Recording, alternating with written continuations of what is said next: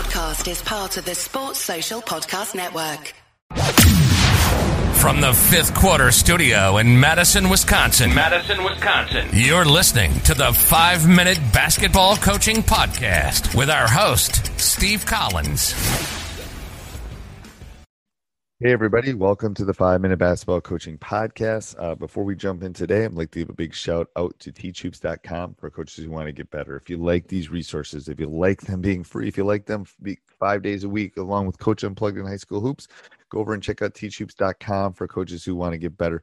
It's what keeps the lights on. It's one way for you to repay us and also leave a five star review. We love those. Let's head off the podcast. Um, so today I'm going to talk about you know our limit of are limited to, uh, in our ability to teach in basketball. So, um, you know, does a coach have a limit? Can is there a limit on what you can teach? I believe you can teach anybody anything. I do believe that. Uh, I do believe it takes time. So uh, I'm going to use it. I'm going to use a story to explain it. So I've taught. I've taught for 30 plus years. I've sat in front of my classroom. I've looked out at the students, and I'll teach, let's say I teach a lesson or they have a group activity or they're doing something in small little groups or something. Okay. We come back together to kind of see where they are, similar to in a basketball practice. You know, maybe we're going through a specific thing and then you, then you check, check for, you're checking for understanding basically.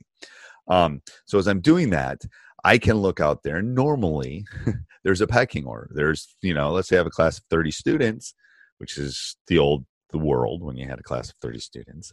Um, let's say I'm looking at a class of 30 students, and then all of a sudden, um, I look out there and I can tell, you know, I can tell the four or five that get it right away. They got everything they did in their group, got everything that I taught. It's amazing. And then so they're in the they're in the 90 and above range. And then I can see the next strata.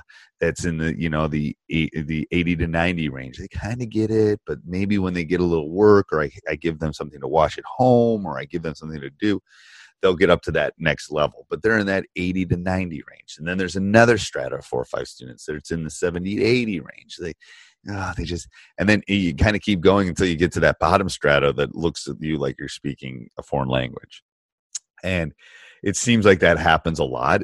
I know it happens just like it happens in the classroom. It happens on the basketball court. Um, and I think the, the, the question you have to ask yourself is why after you explain, after you finish explaining a play, why after you finish explaining an offense or a defense or a rotation, um, don't they seem to get it? You know, is there a limitation on their ability to understand what you just taught them? And I'm going to say yes, there is a limitation. The limitation's probably on you.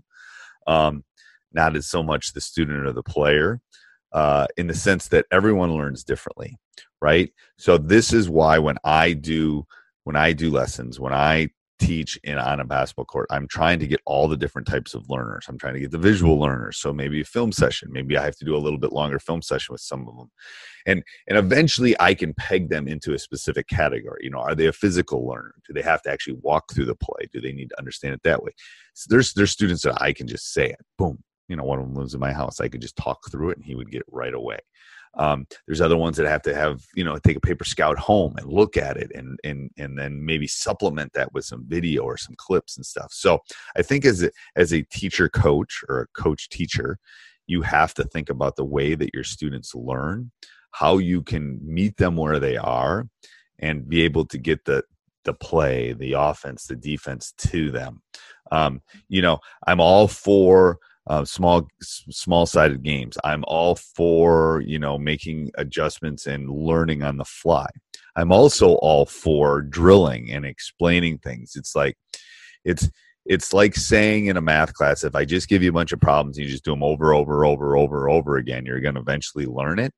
Maybe um, especially if you have corrections or or things, but otherwise you're going to learn to do it the wrong way, which is not right. So that's that's why I think you have to have a fine balance between small sided games, drill work, film work, you know, explanation, self teaching, team teaching, all of those things um, to have a successful um, way to teach and a way to, to uh, to implement the stuff you need to your to your student athletes. So um, I hope you're I hope you're liking these. If you are, please subscribe and like. We would love that.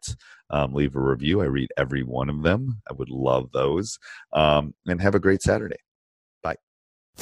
Sports Social Podcast Network.